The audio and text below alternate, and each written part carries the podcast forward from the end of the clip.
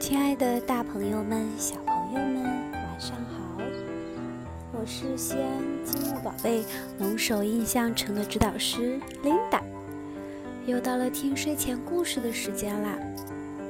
今天我们要一起来听小鹿找朋友的故事。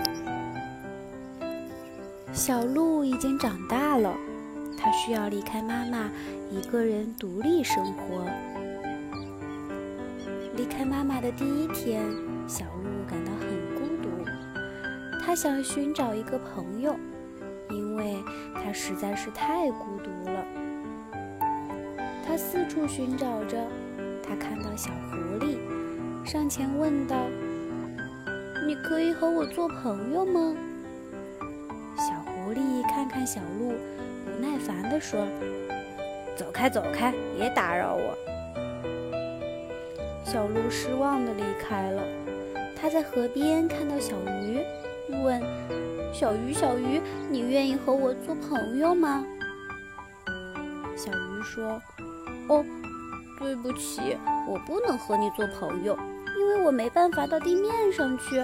如果我离开水，会渴死的。”小鹿伤心地离开河边，在森林的不远处，小鹿看到一只小老虎，刚想上前打招呼，被一旁的小刺猬拦住，说：“嗯，不要过去。”小鹿奇怪地说：“为什么？”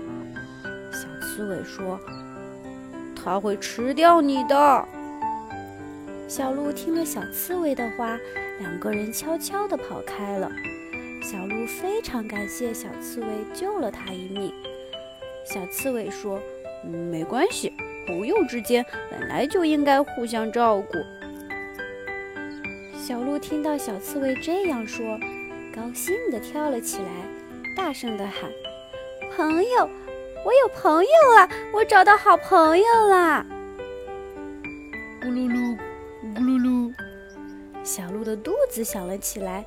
因为一整天都忙着找朋友，小鹿没吃任何东西，现在饿得都没有力气了。小刺猬笑了笑，把自己刚刚采的果子从背上的刺上取下来，你给你快吃吧。小鹿大口大口地吃了起来，边吃边说：“嗯，你这果子真甜。”好啦。真正的甜美是友谊的味道。小鹿和小刺猬每天一起玩耍，一起出去找食物。小鹿找到了自己的好朋友，再也不感到孤独了。小朋友们，今天我们的故事到这里就全部结束啦，下次再见吧，晚安。